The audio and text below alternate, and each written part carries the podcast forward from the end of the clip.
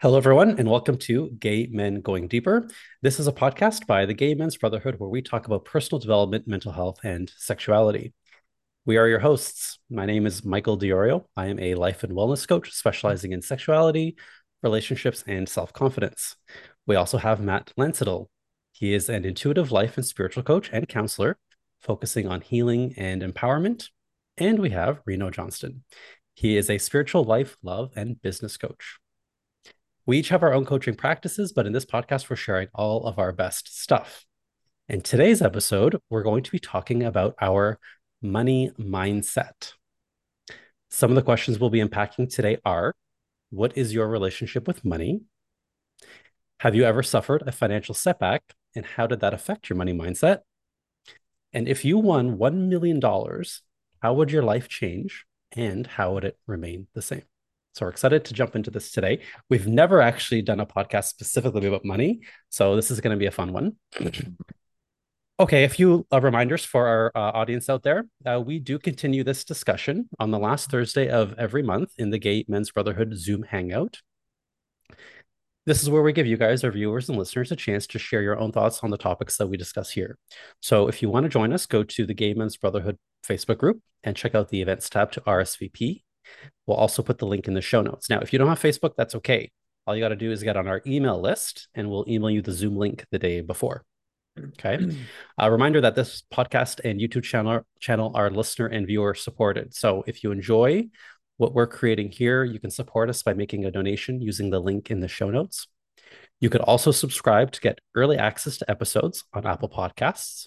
All of your support helps us to continue making content and supporting our community. So we thank you very much in advance for that.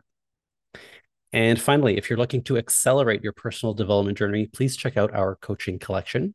It includes our two courses, Healing Your Shame and Building Better Relationships. Plus, it includes over 45 premium personal development coaching videos on topics relating to body positivity, relationships, self confidence, and community. So you can head over to gaymengoingdeeper.com for more info. All right, let's jump into today's topic on money mindset. So, as I like to do, I want to start off by explaining what I mean when I say money mindset to me. This is my, my personal definition of it. We can get, get more into this um, as we go on.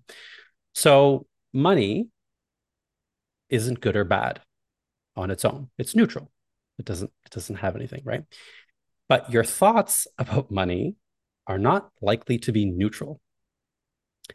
So every one of us has a money mindset, whether you know it or not. Your money mindset is the combination of your thoughts, attitudes, and beliefs about money. So that's what we're talking about when we say money mindset your thoughts, attitudes, and beliefs about money. And this, in my opinion, is what determines your experience in real life in and around money with money. Okay. So your money mindset has probably been influenced by your upbringing and the people that you spend the most amount of time with, your peers in your in your day-to-day life. Some of your money mindset may be very useful, some of it may not be so useful. Either way, it will feel very true to you and you know your what your money mindset is when you find yourself justifying it even if it's not helpful for you. Hmm. So some examples of some common thoughts about money that you've probably heard in the world. Money is the root of all evil Money doesn't grow on trees. I heard that one a lot. Rich people are greedy. There's never enough money. You have to work really hard to make money. I also heard that one a lot as a kid. Hmm. Money doesn't matter, and money's all that matters. Two very different things, right? So these are some common thoughts. so, depending on what your money mindset is, you may be creating a relationship with money that is based on scarcity, financial hardship, maybe greed, maybe you're overspending, maybe you're perpetually under earning. You could be overworking. Or on the more positive side of things, maybe you're creating a relationship that is based on abundance and flow and wealth and freedom and fun, generosity. These are all nice words, right? So the good news is, of course, if you've been listening to this podcast for a while, you know that you can always change your money mindset, just like you can change your mindset about anything you want. So, our goal here today is to get you thinking about your money mindset so that it's conscious and intentional. Because, like I said, we, we all have one, whether we know it or not. So we're not here. I'm going to say this from the jump. I'm going to speak on behalf of Matt and Reno because I'm pretty sure they agree with me on this. We are not here today to tell you how to think about money. That's not what we're doing today. We are going to share our own thoughts and experiences with money in our own lives in hopes that that will inspire you to create a money mindset that helps you live the life you most want to live. Okay. So, to help with this, I'm going to start off by pulling out some of my own favorite money beliefs from my own mind. So, this is this is me talking about my own experience, and I'll use this as an example. and this actually will answer the first question for us, which is, "What is your money mindset? What are what's your relationship with money?" I'm going to use this as as my answer to that. So, I'll give you guys uh, five that I well, four that I really like, and the last one is iffy. We'll get to that. Okay. So the first one I love when I thought about what, what is my money mindset is money doesn't buy you happiness. I agree. And I fully believe this and I love having this. How do I know this is true? Because there are lots of happy people without money, and there are lots of unhappy people that have lots of money. So clearly, these two things are not, maybe they're related, but there's no causation here. Okay. Um, so I know that happiness does not come from having money. Happiness comes from having a positive mindset. I know that, right? Also, I've been in situations where I've had lots of money and I've been unhappy. I've also been in situations where I haven't had lots of money and I've been very happy, right? So I see that in my own personal life. So that's one that I love. Another one that I love is uh, the best things in life are free. That one makes me feel good. Uh, or, or I'll say, or in brackets, or cost very little. Um, some of my favorite things in life, being in nature. Um, I love getting on my bike, riding around the city, exploring new places. Uh, I love spending time with my family and friends very much. I love writing. I love creating. So if you think about it, even if you took all my money away, I could still have these things. I could still have my friends and family, be in nature, ride my bike, and write and create. So that's a good thing, but that doesn't mean that money doesn't matter at all. I don't I don't believe that. That's this is I, I do think money matters absolutely because for me, having money in my experience has been able to enrich, good word, and enhance all of these mm-hmm. things, right? So let's let's look at this. So I said I like spending time in nature. Sure, I can walk outside, go to the park, and there I'm in nature. But with money, that affords me the luxury of travel. I can go visit Matt in Calgary and go look at nature in the Rockies. I can go to Thailand and the beaches there. So I can enhance my the joys that I have experiencing time in nature. Um, with my family and friends, sure, I could just, you know, go for a walk with my friend down the street. That's fine. But what money does is it gives us an opportunity to enhance the experiences we have. I can go for nice dinners, we can go on vacations together, go to parties and concerts and have these experiences. When it comes to exploring, obviously I can explore the world beyond just my bike on the city, my going on my bike and exploring the city. I can get on a plane and go anywhere I want. And then when it comes to writing and creating, when I have money, I can afford to pay for coaching and develop my skills that then allows me to create at a higher level which is great. I'm kind of investing in myself, which is nice. Okay, so money, all the best things in life are free, and money enhances those things. So I want to hold those both at the same time. Um, the other one I like is that money gives me options. It opens doors that I wouldn't have otherwise. Right. So when I have money, I have more time. When I have money, I can help my loved ones. Um, I can be generous with it. I can donate it. I can I can give it away if I have lots of it. Um, I can invest it, I can spend it. It's just nice to have those options. And that for me feels really good. And then the last one, which I said is kind of iffy. Uh, money comes, money goes. I say this a lot. Money comes, money goes. So that sounds nice. I like the money comes part. But then the money goes part sometimes reminds me that not to take it for granted that, you know, having just because I might have it today doesn't mean I'm going to have it tomorrow. So it does at the same time create a little bit of a fiscal conservativeness within me and it reminds me to save and it just reminds me not to take it for granted so i don't i don't know if that's necessarily good or bad but i do feel a bit more anxious in my body when i think the thought money comes money goes okay mm.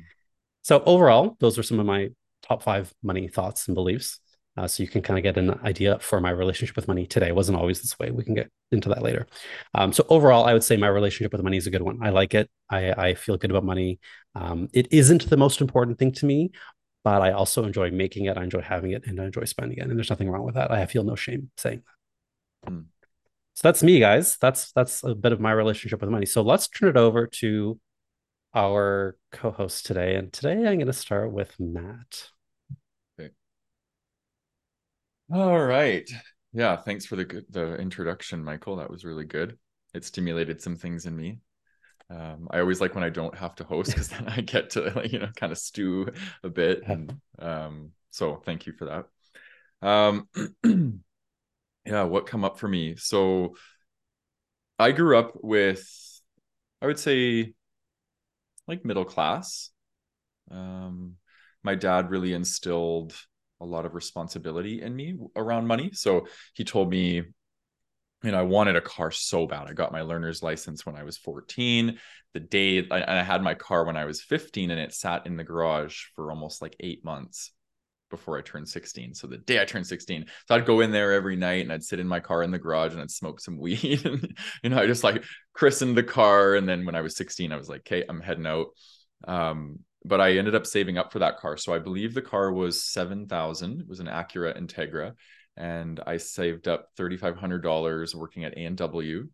And I had $3,500 in cash in a sock in my sock drawer. And then once I had that money saved up, I went to my dad. And so he matched that. So like I've always had like an instill, he instilled that in me to like be really responsible.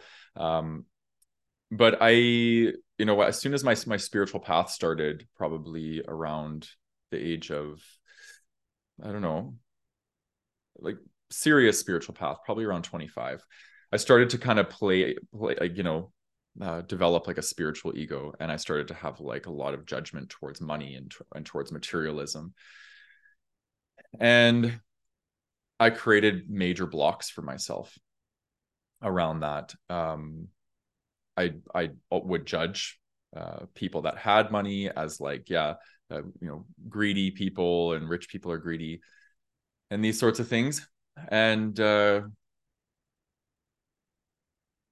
I started to really struggle with money. And uh, you know I, when I started being becoming an entrepreneur I had a lot of struggle um, bringing abundance in and uh, I had abundance in the sense of of a following and people and you know that sort of thing. I've never really had an issue with that attracting people, but monetarily it wasn't converting. Um, and I've had a lot of uh, challenging times financially, and uh, I it wasn't until recently that I've started to experience abundance. I would say probably in the last um, two or three years I've started to experience um, financial abundance. And for me, it was about trust. I had two pretty like dark periods where I struggled financially, uh, which I'll talk about in the the next question. And they really, well, in my in, in retrospect, it was the universe using finance finances to submit me to into surrender. And because uh, it was the the one area that the universe knew meant a lot to me which was my business and these sorts of things. So i've had really peaks and valleys in my business because i don't believe the universe is going to like completely starve someone out. They're going to like starve you out for a bit make you surrender a bit learn how to trust and then they'll give you a little bit of abundance right? So it's like that's how my journey went. It was a lot of peaking and valleying. So i would say my my my relationship with money went from pretty trusting because I didn't come from an upbringing where there was a lot of scarcity into judgment of money as something as as a bad thing. Um, and then it was used as a mechanism to help me trust and surrender in the universe and move from a scarcity mindset into an abundance mindset which um, i have now. And actually the last three years has been really really instrumental in helping me achieve an abundance mindset. So I'm pretty pretty lucky. I feel pretty fortunate that way. So um yeah, I think that was everything I wanted to share. Can you can you share with us, Matt, like one of your uh favorite thoughts about money? One of my favorite thoughts about money. Yeah. Or a belief you have that serves you. I love money. I yeah. love money now. And I think it's there's a part of me that when I was in the spiritual aspect of me i would i was like a minimalist for a long time and i didn't i didn't have money and i was always like oh i don't really even want things you know and i don't even like buying birthday gifts for people. And i i created all these stories around these sorts of things and i would say i don't want gifts from people and and i was i was playing small because i didn't have. And then once i started to have i started to realize that i actually really love like when i go on vacation like i'll go up and down like little main street strips in like small places and i'll like i love spending money and supporting small businesses and like playing in this this dance of reciprocity um you know i, I allocate like around a thousand dollars every month to supporting people like myself so i hire coaches i go to massage therapists i see osteopaths i you know do all these things that are good for my self-care but i also do it because it's i'm contributing to people that are small business owners and well solopreneurs really. And uh, ever since i started doing that um it's i don't know it's just it's almost like i i i've had to learn to give and when you give you get back. It's like tithing and these sorts of things. And another thing i do actually is i, I go to the bank and i take a hundred dollars and i get it in five dollar bills. And i keep it in my uh the thing that flips down in my car whatever the sun thing. And whenever people because there's a lot of homeless people in calgary and they'll come up to your car and, and ask for money and i'll give out five dollar bills right? And that's part of the way i like to give back and things like that. So ever since i started doing that i really I feel like I'm in the flow. I'm in the flow of reciprocity and things come to me and then I give back. But if I ever start to fall into old patterning of scarcity mindset and I'm like, oh, well, maybe I shouldn't give this because I might not have enough, the universe pinches me off. I feel it. Right. It's really interesting. So it's all about trusting and learning how to give. And then you'll always get back tenfold to what you give. Um, yeah. As long as Beautiful. you're not giving to get. I've learned that too. It's like you can't just give to to hope that you're going to get 10 times back. It has to come from an altruistic place within. Uh, and that's part of being of service to humanity. And like, um, so yeah, lots, lots of learning actually in the last yeah. few years now that I think about it. I think that's that's a hard thing to do. But yeah, thank you for sharing that. And I love that mm-hmm. uh that five dollar. I didn't even know people still had five dollar bills like at banks. I'm, I'm cashless. Yeah. Um, that's really nice. Okay, thank yeah. you. yeah. Reno, let's hear from you. It's interesting how as i'm listening to you all share my ideas start to change and i'm mm-hmm. noticing that how i relate to money my relationship to how i relate to the masculine is currently evolving in the way my relationship to how i related to money has evolved so like i remember i used to reject money right mm-hmm. and and and sort of the idea of it akin to akin to matt it was it was during that like period of spiritual awakening where I thought, oh, all things material and monetary, you know, I don't mess with those things. Like mm-hmm. I'm spiritual, you know, that is beneath me, right? Mm-hmm. Absolutely not. Mm-hmm. Um, and then with the, you know, it was again akin to that uh with the masculine. I'm sort of going through this period of my life right now when it comes to men and the masculine where I'm um where I'm uh I'm recognizing this like actually the love for for that was there all along, you know, and so I'm being reintroduced to it and it's mm-hmm. it's a mm-hmm. lot of fun. I'm really enjoying it. It's very liberating. Um I had a feast and famine upbringing, you know, so it was mm-hmm. like the utilities were getting cut off or we didn't know where groceries were coming from and i grew up in low income housing for a good chunk of the the beginning of my life and and then simultaneously suddenly there'd be like sushi dinners or like expensive clothes and gifts and things like that. And so it was very kind of jarring for me but i made it work. And when we didn't have money and i wanted something i created it. So you know i can remember being a kid and setting up a lemonade stand on the curbside you know and getting really comfortable with creating what I wanted and asking for what I wanted. Um, I I set up a car wash. I think I was maybe like 10 at that point, mm-hmm. something like that. Set up a curbside car wash and I learned the power of marketing. So imagine me in this like ridiculous wig and I I still can't believe uh, first of all I can't believe I'm sharing this but second of all I still can't believe I did this but I had this like crazy wig on and I went and put on this like ridiculous dress. And I was on the curb holding up this sign and just like I would whip the wig off my head and like swing it around. anyway, people just thought this was so hilarious and so cute. And there was like a group of us standing by the curb, and we we had this like car wash set up, and we ended up making a bunch of money. And so very quickly, I learned the power of um entrepreneurship, of asking for what you want, of selling, of marketing, and um, it stayed with me. and so I I would say like as far as my relationship to money goes currently, I recognize it as, you know, two things. One, um currency, you know, and and I love that word current, you know, it's like it flows in and it flows out, you know, money flows, right? And it's used for the exchange of goods and services, you know, very simply. And um and two is that it's an idea you know um a lot of a lot of like my relationship to idea or the way or, or sorry money or the ways that i look at money currently are are that it's it's simply an idea you know and and i project all of my sort of internal beliefs thoughts ideas onto this this notion of money. And then as a result it reflects all of that back to me right? And so for me what that points to more than anything and what that has pointed to more than anything is my infinite capacity to create right? Like that when i saw that it blew my mind. I was like i'm creating everything you know i'm creating what relationships are and what they mean i'm creating what you know who i am and what that means. I'm creating who you are and what that means. And I'm creating what money is and what that means.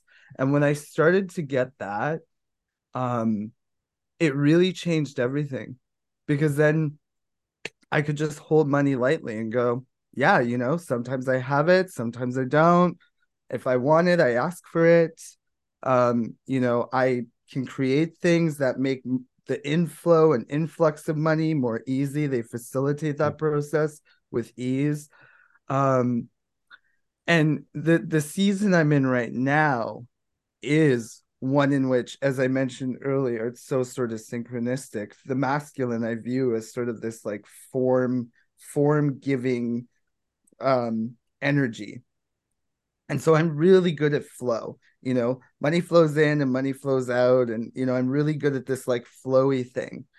And now i'm sort of in this process of building you know? I'm in this process of building uh, uh, uh um what do they say? A river a river without like river banks is a flood right? Mm. so so i'm now just kind of building so that the money can just flow into me in a way that um it hasn't been to this point. You know, it's been more sporadic, right? It's like one day I'll have zero dollars and the next day I'll have 5,000. And it's like, what is that? You know? So I know I'm great at creating it. Um, and and now it's just a matter of creating structure around it you know so that can happen more naturally and organically and then i think one thing i want to say too um is like I'm really comfortable with asking for money. I'm really comfortable with the discomfort of asking for money. Um and I'm also really comfortable spending it, you know. and I I want to I want to speak to this asking thing because that came with time and regulation, you know. I used to be a little more uncomfortable asking for money and as the amounts got higher and higher especially as I started, you know, coaching, for example, right? Um, I remember the first time I asked someone for uh, $10,000 and that felt so edgy at the time, you know. But what happened was there was like this recalibration that took place in my body. So I held the energy of asking for an amount of money that I had never asked for, and all the stories and thinking and feeling that came up in that and I just held it. Um, and I didn't react. I just let it be there and waited for a response. And that as well became this sort of transformative experience for me because what I got is like you can ask for what you want and you know and then and then you can let that be there and they're either going to say yes or no or they may ask you to explain why you know why you're asking for that much. But um anyway that's that's kind of where i'm at with money right now at this point. I could say so much more but i'll leave it there. Yeah. We, we will be saying so much more that's awesome. I have a question. What at what age were you did you learn that lesson about like marketing and creating? Well i was probably about 10 and I think I got it before that because the lemonade stand came even before that, but that that was like a pivotal moment and I was about 10 years old and I just got you need a sign. No one's going to know what you're doing if you don't have a sign that says car wash, you know. And you need something that's going to make you stand out, you know, because otherwise we're I mean, yes, it's cute when you see kids and they have a car wash, right? But I thought, well, that's been done. What like what what'll make us stand out? And it was like oh well if i'm whipping a wig off and swinging it around that's going to get people's attention you know? So yeah. That's awesome. I was mm-hmm. like 35 when I learned that lesson. yeah. And I'm still learning it. So I, it's just so, it's so cool that you've had such a long experience, like knowing that. Like I can tell by the way you talk about it, it's, it's very deep knowing for you where totally. uh, it's not always that way for me. And I, have learned this recently. This is a new skill that I've been in this solopreneurship game. Um, which is actually a great segue for for our next question, which is have you ever suffered a financial setback and how did it affect your money mindset? So this is perfect. Um, you guys both both matt and reno you both seem to have been entrepreneurs for a long time com- compared to me. This is fairly new for me. It was 2020 that i that i uh, opened my business willie's mo. Hmm. before that i had always been in a corporate job. So in that corporate world it was in financial asset management here downtown toronto on bay street which is like the equivalent of wall street. Um, i was making good money. Um, by my mid 30s i was making six figures. I had a salary bonus options, all the things. Uh, so I got really used to having money, and I started working there fresh out of university, whatever age that is, early twenties. So, and in my previously my childhood, we were in a, a middle class family. We didn't, I didn't, we didn't struggle too too much. At least not that my parents ever let me see. So I didn't really know. Um, so yeah, I've never really had to deal with that with any kind of financial setbacks. And in my 20s and 30s, early 30s, I never worried about it. I never worried about making ends meet. I never worried about getting my bills paid. I was probably making too much money for someone my age because I was just having all the fun, which is so good now that I look back. Um, it enabled me to go out. I lived that bachelor party, city boy lifestyle. Like I was out almost every night of the week, never thinking twice about whether I could afford it. Uh, going on vacations, there's always enough. There's always enough, right? Um, and the, the next paycheck was just two weeks away. So two weeks later, I got another big dump of money in my bank account that was really nice. So imagine my surprise when I started my own business and out goes the cushy paycheck and it all dried up really quick, really, really quick. No more fancy lifestyle, no more being able to go out with my friends. Having to say no a lot really sucked. Mm-hmm. Um, r- literally, anxiety about paying bills. Where am I going to pay this bill? Having to say no a lot. Um, I even had to move out of my place. I couldn't afford the mortgage in my place. So I had to move out of here. I had to move out and find somewhere else to live temporarily, um, which is actually when we started the podcast, I believe. Um, and I sold my car. So I had a car. I sold it. Couldn't afford that either. I was on EI and government assistance in the in that first year of starting a business. Um, it was during COVID as well. Didn't help anything. So that was a, a the first financial hardship that I ever had to experience. And it was really tough coming from such a abundant lifestyle to have it all kind of go away really quickly. But I did it on purpose because I knew that I had a I didn't know, but I had a belief that if I stick with it and I focus my energy and I focus my mindset, that this was really going to pay off for me. And it did, it has. So I'm really happy to I'm really happy to say that on the other side of it, things have turned out just fine. So, how did that affect my money mindset? Well, certainly put it to the test. Definitely went into scarcity mode quite a bit. Um, there's not enough. That was that was the thought all the time. Not enough. Here's the bills. Here's money coming in. Not enough. Not enough. Was very desperate. It's very scary. I felt very anxious. Um, it, but it did force me to really learn to surrender. Matt talked about and believe in myself. Because I had been so used to relying on this corporation to just give me a paycheck. And so that's why I asked you, Reno, when, when did you learn that lesson? Because the lesson that you learned so young, Reno, I didn't know that I could create my own wealth using my own, you know, intuition, my own skills, my own talents, marketing. Like I didn't learn that until recently. So, um, but that has been the lesson. I think that is why the universe put me through that is to realize, hey, Michael, you don't have to rely on your boss to set your salary. You can rely on yourself to set your salary. So I learned now through that experience that I see money as something I could create from living my purpose, not as something that I have to earn through suffering, working through a nine to five.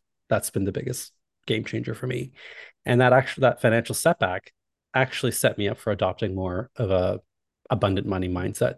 So now I still have those moments of like, oh my God, what if it all disappears? Because, like you said, money comes, money goes, right? Uh, it's not guaranteed. Some months are great, it's very abundant. Other months are not so great. Um, so it it allows me to be to learn more about saving and not just spending willy nilly like I used to. I'm a bit more fiscally conservative uh, now um, than I used to be. So yeah, that's that was my financial hardship. And again, it was wasn't too long ago that I had to go through that. So. Hmm let's hear from you guys. I'm I'm actually a little envious that you guys got to uh, learn these lessons about money, creating your own money, creating your own wealth early.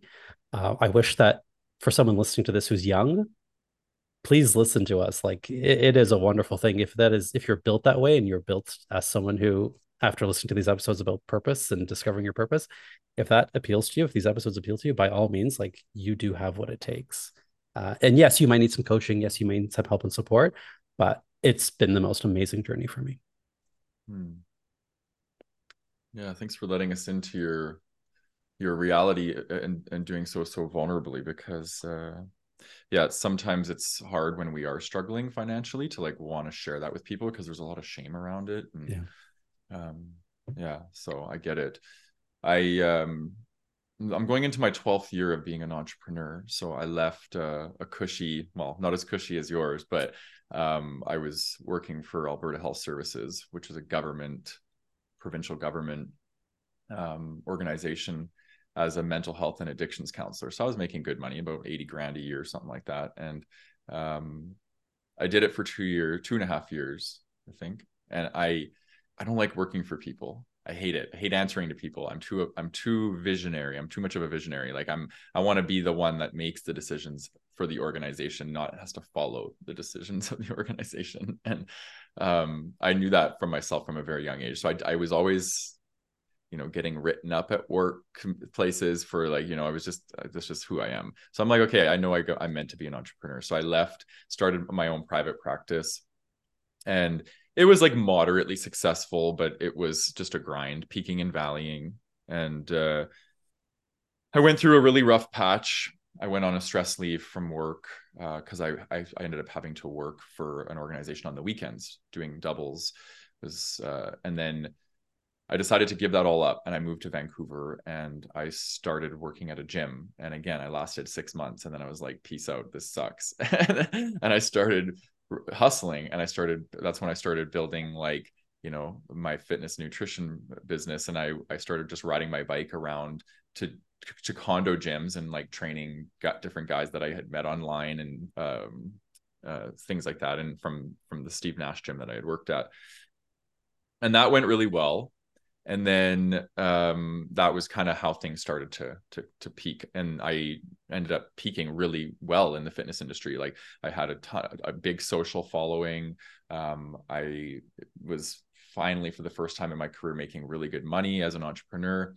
And uh, i'm like i made a five year plan that i was going from the time i was living in vancouver that i was like i'm going to become an online coach and I'm going to be living abroad and I'm going to travel and I'm going to go to Thailand. That's what I said.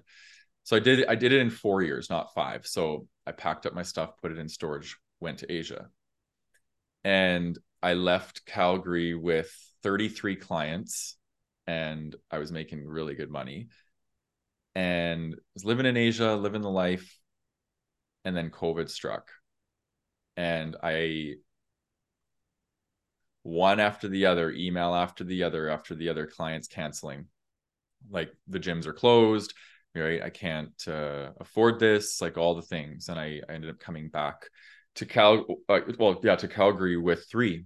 So 33 to three clients. And uh, it was really humbling. Uh, had a lot of shame. I was demoralized.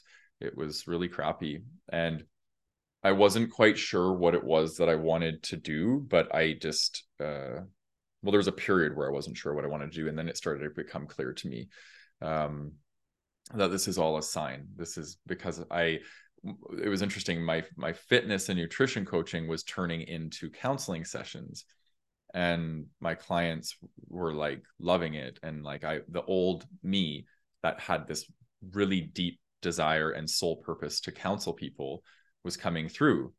And uh, i started working with like food addiction and and people wanting to deal with the emotional side of weight loss.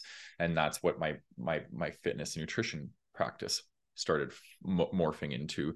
Um so anyways i came back i had to go on CERB which is like the um the assistance that the government gave to people in canada. And uh lived off of that for a while and then just slowly built up my counseling practice. And uh, it's been a grind. And just in the last uh, two years things have been flourishing. Um, but there was periods where i was really struggling and, and when i was living in vancouver specifically because it's so expensive there um, you know having to borrow money off of friends and uh, you know it's funny though there, I, I always had just enough and it was really interesting i ended up finding this uh, I was super stressed. I'm like, I don't know how I'm going to pay my rent this month. My rent was like $1,800, had like $700 in the bank. And I shit you not, I'm literally walking across the street from the beach and there was a gold bracelet laying in the crosswalk. And I'm pick it up, I'm looking around and no one's there. So I'm like, okay, sweet. Held on to it, and then I was like, I'm gonna actually take this into the gold shop, and I got eleven hundred dollars for it. I had seven hundred dollars in my bank. That was my my rent for the month. So the universe was always providing, you know. And that was when I started learning trust and like, okay, like I'm gonna be taken care of. I just have to trust that this is what I'm being meant to do. And that's when I started to surrender. I started to surrender into the fear actually the fear of scarcity. I surrendered into it and it was just like okay if i'm going to be annihilated i'm going to be annihilated. Like what's the worst that's going to happen right? And uh, that was a really opportunity for me to just let go and then my abundance mindset started to grow from that place because i wasn't holding on so desperately to fear. And uh, i just went into the fear right? Instead of trying to avoid it and resist it i went into it and then it transmuted and i started to develop an abundance mindset. So um yeah very very stressful.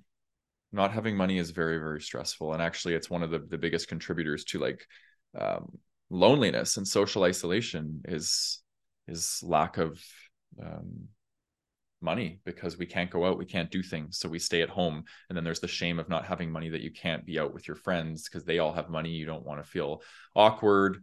And so we stay home and we isolate and it creates loneliness. So um yeah. Yeah. It's also one of the number one uh reasons for couples to have conflict. I think it is the number one yeah. reasons couples have conflicts.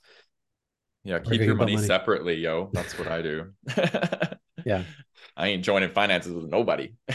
yeah, it's tough. It, it is tough, and and having yeah. gone through that, I I remember feeling that same sense of shame, inadequacy, same thing, I guess. Mm-hmm. Um, that I used to be able to do this, and my people have seen me like, oh, this is this is my perception out into the world, and all of a sudden, I didn't live in this place anymore. I couldn't do the things I want to do, and that was.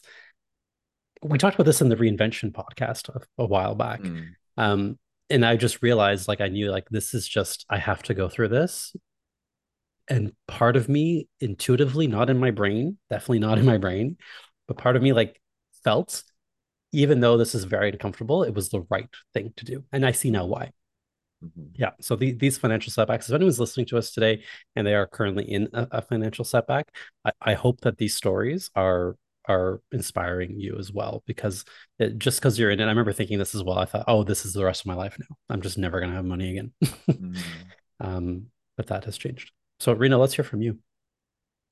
Well, it's so funny that you say uh you know you thought this was going to be the rest of your life and and it really does feel that way in the moment and i think that's true about so many things. Like we're talking about money here today but i want you to consider you know like how we do one thing is how we do most things you know and and and so like I've just seen situations where I thought like, oh no, I'm never going to be happy again, or oh, I'm going to be single for the rest of my life, etc., etc., etc. Right? It all seems so permanent and so doom and gloom, and yet what I've discovered is that in my capacity, there's um, I just pulled up this quote because I was trying to remember it. Blaise Pascal is his name, and he says all of humanity's problems stem from man's inability to sit quietly in a room alone Mm. And you know, I think that these these setbacks that I'm about to share um they forced me to do that in a way to to sit and to reconcile with some of these worst case scenarios whether they happened in actuality or they were imagined ones that I was just forced to reconcile with internally you know um I had I had one when I went to Bali and came back after six months. I came back and I was broke. And I had gone out there. I was building a business with a friend and it started to thrive. And then we had a falling out. And then I spent two weeks in Kuala Lumpur with my friend Alex partying, and it was amazing. And then I came back to my hometown and um, licked my wounds and to be honest, I spent about five years uh, living in a house with my friend and her two girls in a small room, um, which was lovely. Like the house was in a lovely neighborhood. I'm not trying to paint this like horrible picture here because it really wasn't that. Um, it was in sort of a middle upper class neighborhood.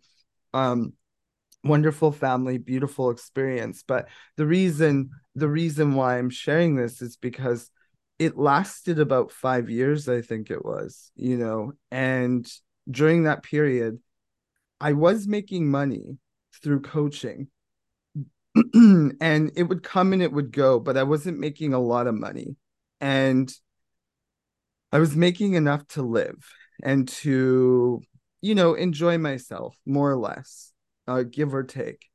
And I was navigating and reconciling with all of these judgments and stories I had in my head. Oh, people are looking at me and thinking, my God, why is this guy living with this woman and her two girls? You know, there was all of this story and this narrative about what was happening and why it was wrong and why I should be doing something other than what I was doing at the time. That five years liberated me in ways that I am still benefiting from to this day. And my friend, bless him, said something that has stayed with me ever since. He said, Reno, you are essentially um, the equivalent of a sort of Buddhist monk in a monastery. He said the, the only difference is the monastery is a room in your friend's house on the upper level you know but but in essence like the last 5 years you've you've spent in in inside doing the work and you know and and giving up all of these sort of common external material things in service to the opportunity to go deep in a really spiritual and emotional way mm. and i was like wow yeah, it really was that. And that that whole experience set me free, you know. And then and then more recently, um, before I had been invited to work at the the school, I was offered a contract with this erotic school.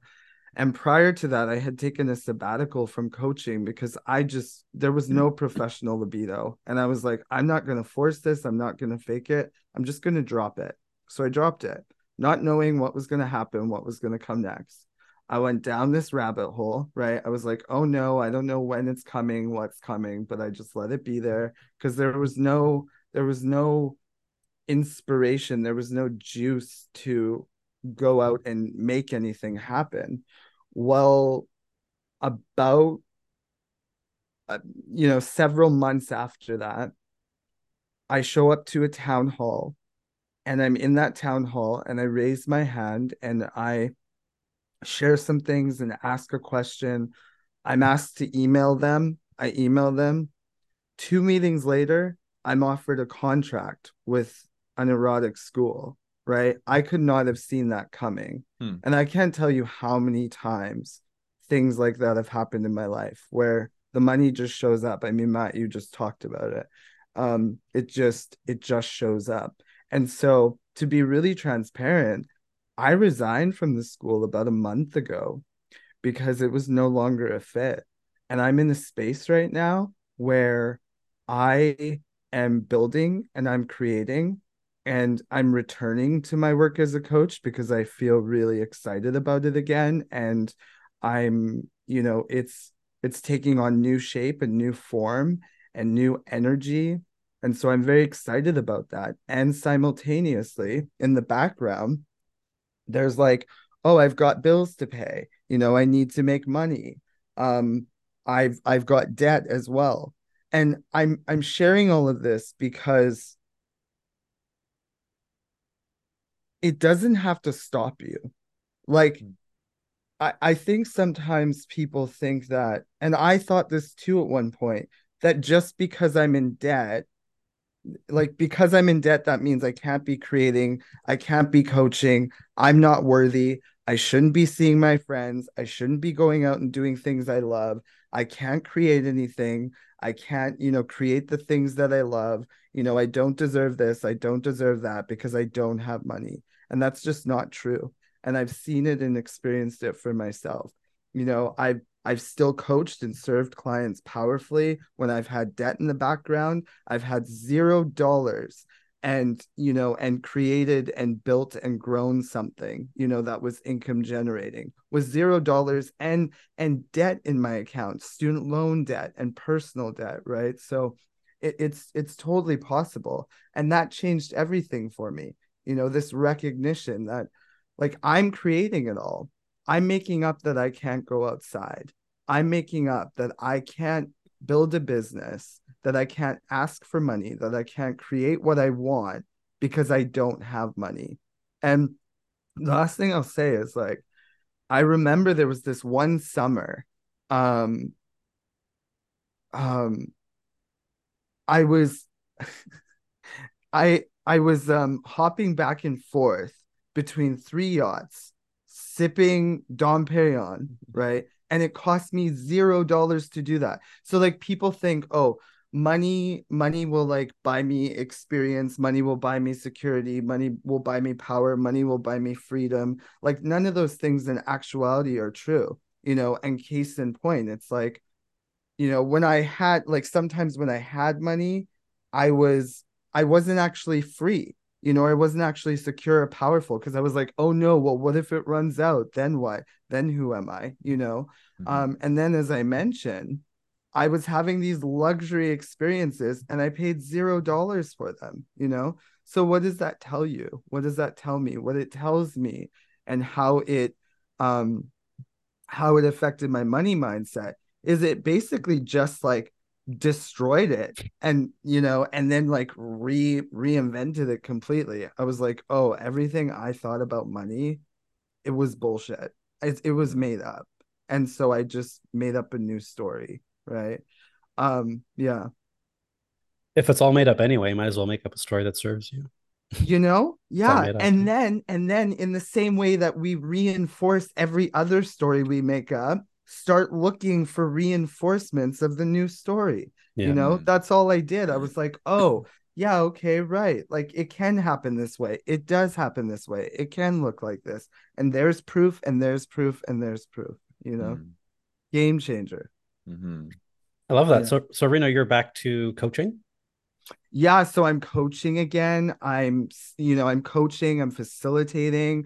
I've got i'm launching something in november on my birthday which i'm excited about. I'm not going to say anything but i'll let y'all know later. Yeah, yeah. um and uh and i'm i'm writing as well. So there's like a lot of stuff happening in the background right now. And to be again to be transparent like i have enough money for like food um my rent is going to be late this month this is me being really transparent and it feels really edgy to say all of this you know but it's like i'm building again and this is sometimes what it looks like but that hasn't stopped me from like going all in on the things that i want and asking for what i want and you know, enjoying my life. I still get up every day. I still love myself and take care of myself and do what I love and, you know, and move in the direction of what matters to me, you know, yeah. because because I can, because why not? Love it. Yeah. For you. So much passion. I love that. Mm-hmm. Thank you. so, viewers, listeners, if you like what Reno's saying, it just got Reno.com. You can find Reno there. He is uh, open for business. little, little plug for you, Reno and he'll even whip a wig around. It. Yeah, that's right. You know what? I just might. Okay, guys. Our last question is is one that I I think is a fun one. Um, if you won one million dollars, how would your life change, and how would it remain the same? I initially wanted to ask the common, okay, what would you do with with money? But I thought, eh, let's let's make this a little bit more interesting and and talk about how your life would change and how it wouldn't. Um, so I guess I'll I'll start. Yeah, that's been the pattern. Um, I will say if I woke up and there was an extra million dollars in my bank account, even though I just said money doesn't create happiness, I would be very happy. but it wouldn't be the money that made me happy. It'd be the thought I was having, like, oh my gosh, what am I going to do with all this money? That mm-hmm. thought is what actually creates the happiness for. Mm-hmm. Uh, so how would my life change? Is I would definitely invest more in the things that matter to me. And as I've gotten older, I like to differentiate between spending and investing. And I'll kind of tell you how I differentiate that. Hmm. I invest in assets that appreciate, and like a common one that people use is like real estate. You buy a house, that a house appreciates over time more most often than not and something that depreciates would be something like a car you buy the car and then over time it depreciates so i like to invest in things that i think are appreciating assets one of those assets is me so i would invest in myself my own coaching mentoring uh, training uh, that also includes my health so i think any any any kind of money i spend on my health is an investment um, on me I would invest in my businesses, um, Willismo, Gay Men's Brotherhood. I would definitely put money in that. Uh, all these things in my mind will appreciate over time. I would invest in my friends and family. that meaning I might just literally give them chunks of money because why not? Because I can. But also um, experiences with them. So one thing I would love to do is um, just pay for all my favorite people to go on a on a vacation somewhere on me, expenses paid. I think that'd be so fun. And you know what the funny thing is, as I was thinking about doing this, I was more excited about the look on their faces about telling them the news, not the actual trip. I just want to be the one like, like, hey guys, here's what I'm giving you, just to see that look of surprise. Um, and then another thing would be like organiz- organizations and causes that maybe I don't have a lot of experience um, with, you know, creating value in, but that really matter to me that I'm not necessarily an expert in, not my zone of genius, but I would definitely help some of those organizations with doing the work that they are really good at doing. Hmm. Um, so yeah, I would definitely that that's how I see investments. I would also spend money on depreciating assets, totally for sure. I'd buy a car, I'd get a new bike. Um, I don't think I'd really change the way I look. I think I'm not I'm not I'm not really much a clothes fashion guy, so I don't think that would change very much. Probably still wear the same old 15 year old shirts I've been wearing for so long. um, yeah. So that's how I would change. That's some things that would change. How my life would stay the same would be it's always going to be that that there's always going to be good days and always going to be bad days. And I know that. I know that with money comes money problems because I worked in asset management for 13 years and some of the richest clients we had had the biggest problems because they had to deal with tax situations. They had to deal with people trying to rip them off, people trying to scam them, people trying to come for their money, getting sued. They had to deal with accountants and lawyers and all these things. And, and it, it, it, the problems are always there. So you're going to have problems with not having money and you're going to have problems with having money. So that's how things wouldn't change. There's always going to be good days and there's always going to be bad days. And I know that. Um, and something I found uh, in Fortune magazine, this is interesting. I don't know if you guys heard this. So they did a study in March of this year And they found that happiness, people's happiness plateaus once they make 500,000.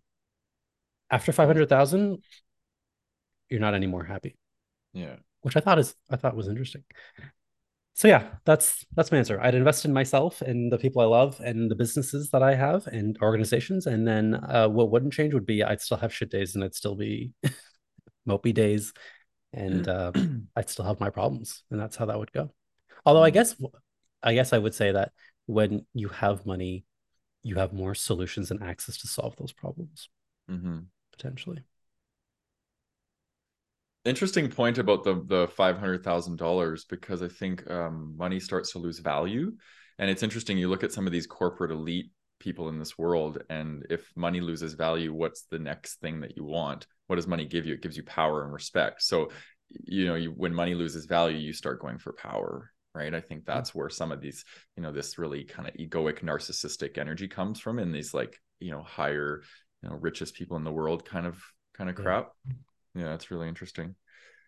Um, yeah, I don't know. I don't know how much my life would change, to be honest. Like, there's a couple things that came up for me, and one was that I wouldn't want to tell anybody because I have this thing that's like, uh, I wouldn't want people to like change how they feel about me, and I also wouldn't want um, people to think I'm bragging. Like I always have this thing, and it's like, you know, dim your light. I don't want people to be jealous of me or whatever. So I don't know. There's a part of me that's like, don't tell anybody. Then there's a part of me that's like, I would because I'd want to share and celebrate. And but I think the only thing that would change for me, to be completely honest, is that I would hire almost like a manager or an assistant full time. Like, I'm tired, yo. I'm really tired. I'm running a full time business and I'm running a part time business. Well, Michael and I are splitting, right? So it's like, it's a lot. Like, I have a lot on my plate and I really, really just want someone to take on all the shit that I don't want to do. I want to create. I want to engage. And I want to, yeah, write. I want to write my book. I've had a book idea for the last year and a half for my my second book, and I have no time or energy to write because I'm just kind of right. So I know that's going to come eventually. That'll come, but that would accelerate the process of being able to hire somebody. Um, yeah, I'll leave it there. I yeah, my life wouldn't gonna, change a ton. I'm gonna, I'm gonna also, I would hire someone as well. Yeah. Yeah. I would take three months off of of working with clients actually. And I would just reset my system and I would go and just live somewhere warm and just every day get up and like write and write my book in that three months and get all my ideas out. And uh, because I think I have a backlog of of content inside of me that needs to be pumped out, but I just have had zero energy to to share it. So yeah. What about you, Reno? Yeah. Wait, what would that book be about? as I already know the title and everything, it's going to be called The Pursuit of Worthiness. Oh and my it's going to it's going to be healing the I'm not good enough wound that pretty much every human being has. It's going to be all about that. So trauma healing, shame healing, uh, codependency healing, like all the things that contribute to the I'm not good enough wound. I really want to write a book that can help people through that wound. I can't wait to read Pre-order. Can I get on? Yeah, Pre-order. totally. Yeah. One hundred percent. If there's anyone who could talk about that shit, it's you. So Yeah, yeah, thank you. Thank yeah, you. definitely.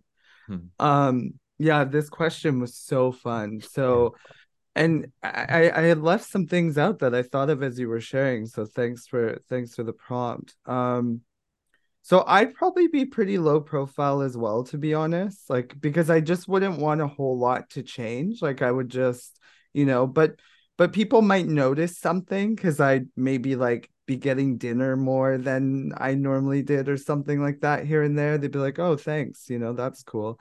Um, but so what I what I had written down as an answer, this was really fun. So I said I I'd call up my friend back home and ask him to help me put it to work so I could have and use more of it for for the goods, services, and giving that I value Hmm. um because he's really good at that and i just i acknowledge like i'm good at you know getting money asking for it but as far as like holding on to it and putting it in different places i'd hire someone to do that in a heartbeat Mhm. um i'd hire a coach and an assistant. Thanks, Matt. I I didn't think of an assistant, but I thought of a coach because coaches, man, you want to like you want to like flip, you know, yourself essentially and everything that comes with being you, like hire a coach, you know. Um it's yeah. So i would i would absolutely invest in a coach and an assistant. I donate five thousand dollars um one thousand um per cause. So five causes a thousand dollars per cause. I'd spend probably about five thousand dollars on some new threads because i just like it would be fun to go shopping um and then i'd spend a, a small chunk to celebrate with my friends and family um and then I just carry on living and enjoying my life in a way similar to the the way I do now, you know, like I'd still go for hikes and walks and you know, just basically just do everything I've been doing more or less, but but yeah. Um yeah, yeah, it's an interesting one cuz you know, it's like I already do nearly everything that I enjoy and would do if I had more money. It's like nature's free, friends are free, learning is free and you can also invest in it it- you know playing is free um so you know yeah yeah The best things in life are free. That's, Well, that's well that's thoughts. it Yeah, right yeah. that's it yeah yeah I think it says a lot that it, it, to answer that question, if you really look at it and, and you know your life wouldn't change that much, I think it says that you're already living in a pretty good alignment and in integrity with the things that matter to you, which is a good thing. yeah like listen the you know like i think what is it a jeep cherokee is that is that what the no no sorry a bronco a bronco like i would love a bronco and i would love like a harley and i Mm. would you know eh, i don't know like there's little thing you know maybe i'd buy a surfboard or something like that and I, like it there's just it's like but it's like you know that stuff's great i'm not like i would totally enjoy it but like without it i'm good too you know it's just it's all just icing on an already delicious and delightful cake right? And and the beauty is i know what it's like to have none of that so if someone and and i'm good in myself so if someone came along and took it all away from me like i'm like okay Yeah. cool like i was there already Mm. you know? Yeah. And i'm saying that as a single a single independent right? I know it's different if you have kids and you're partnered and stuff so of course i'm i'm acknowledging that yeah Love it. So I want to hear from our, our viewers and listeners too. If you guys like that question, if you won $1 million, how would your life change? How to remain the same? So Mhm. uh, feel free to put your own answers in the, uh, if you're watching us on YouTube, you can put in the comments. Um, we'd love to read that. Uh, also join us in the Gay Men's Brotherhood Facebook group. We'll, we'll be talking about uh, the theme this month was living your purpose, which includes money um, on the last Thursday of the month. Anything else you guys want to add before I wrap up? No? All right. Reno? No. Just like have fun Yeah. just have fun you know like just let money be fun you know let money be fun be open to be open to asking for it and not having to give something in return be open to abundance showing up in unexpected and miraculous ways and moments be be open to um this is the last thing I'll say sorry it's just this topic is so juicy there's like this verse in scripture and it's like to those who have more will be given and the, Yeah. to those who have not all will be taken Mm. and what I discovered about that phrase is it has more to do with one state of being. So Mhm. if you are moving through the world as if you have not and abundance isn't already given, then then it's just going to continue to like evade you so to speak. But I think Yeah. if if as we begin to wake up and look at our lives and go, "Oh my gosh, like these blankets, you know, this pillow, this like roof over my head, like nature, the sun is peeking through my window, you know, and not Yeah. like, oh fuck, like, you know, I don't have enough, I need more. It's like, well, you know, have fun with that. It mm-hmm. sucks, right? So, uh, you know, why not have fun with money and kind of start to look at what you do have already? Promise you, more of it's going to start coming in like that. Yeah. That's the abundance mindset, speaking of money mindset, right? So abundance Totally. doesn't just mean dollars and cents. Abundance comes in so many ways. You got to get creative with it, like Reno just said. No, There's all kinds of ways you can you can find abundance in your life. You just have to look for it, right? Exactly. Mhm. All right, guys. Well, thank you, Reno and Matt, for your wisdom as always. Um, Mhm. It's always a pleasure sharing the space with you. Um, for our viewers and listeners, if you're listening uh, on a podcast provider, please go ahead and give us five stars if you enjoyed the show. If you didn't, don't say anything at all. Uh, as I said, if you're watching on YouTube, uh, please share your comments on on uh, what we've talked about here. We'd love reading them. And we'll see you guys next week. Thank you for joining us. Bye bye.